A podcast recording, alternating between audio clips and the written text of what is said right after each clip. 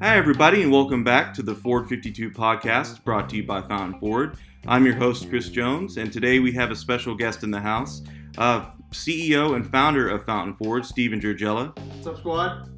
And our topic today is going to be how should companies deal with negative reviews, and should they deal with them? What should they do with them?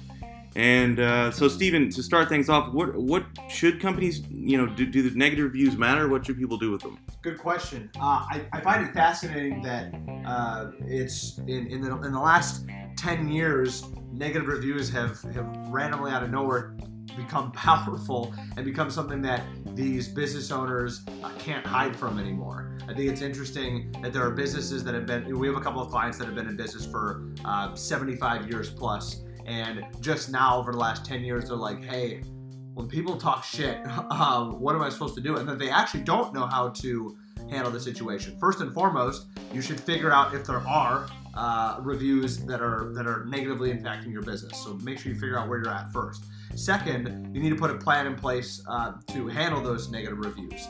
You have to make sure that there is a dedicated person or a dedicated process that ensures that they're being handled within the same realm every single time, so you're not giving certain treatment here, certain treatment there, and you have to make sure that you're realizing the fact that they control you and they have much more power than you do. Yeah, and so you bring up the trolls, so why shouldn't a company just ignore negative reviews?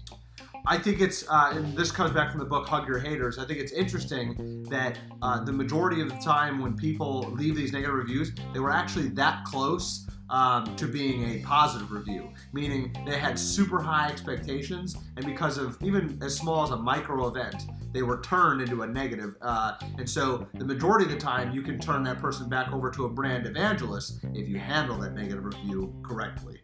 Which again, I've seen business owners that have been in business for 50 years. They send me, hey Steven, here's my response to this review, and I delete the whole review or I delete the whole response because they're calling the person out, they're attacking them, etc. And it's like, you might be right about everything that's in there, but what's going to happen when everybody else reads that? They don't have the information that you have, and that troll comes back with their second, their knockout punch to you, and then decides to paste your response into an online forum, and then here's the fire. Right. So what is the best way for a company to take on those reviews? What's the is there a certain tone they should have, or what's the best way to respond to those if they are going to be responding? Right, so let's assume the best off the bat, right, which is hard to do at times, especially for someone like me, but let's assume the best. Let's assume that they wanted to have a great experience at your business. So let's give them an opportunity to possibly turn this thing back around, right? So let's set a process in place that says, in the event that we get a negative review, these are the steps that we're going to go through. Again, going back to what I said earlier, set a process, right? And let's make sure we cradle them.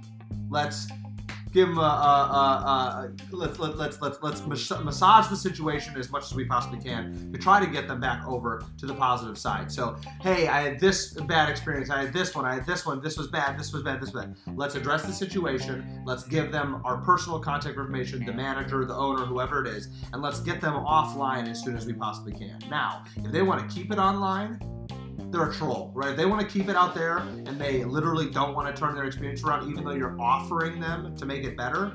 It happens, okay? 1% of people in the world at all times are pissed off, right? And they're really mad and they want, misery loves company, right? Sure. So they want to continue to make it worse, right? So there is going to be, for all you business owners out there or young people that might become business owners or people that are managing reputations right now, you're just going to have people that want to be pissed off, right? So you definitely think that. So the one thing you definitely don't want to do, in your opinion, is go on the attack.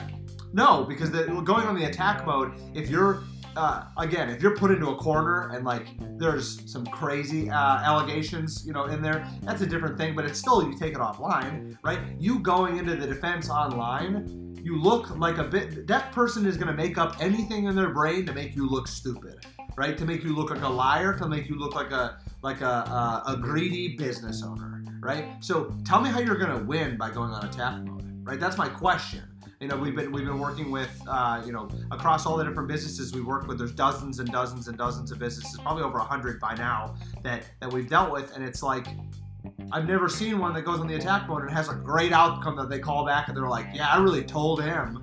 Yeah, absolutely. I think that's great advice. So do you have more questions on it or? No. Okay, so in closing, to the business owners, to the young people that are managing reputation, to the young people that are older people that are building something online, remember, it's about a control mechanism and it's about serving your customers.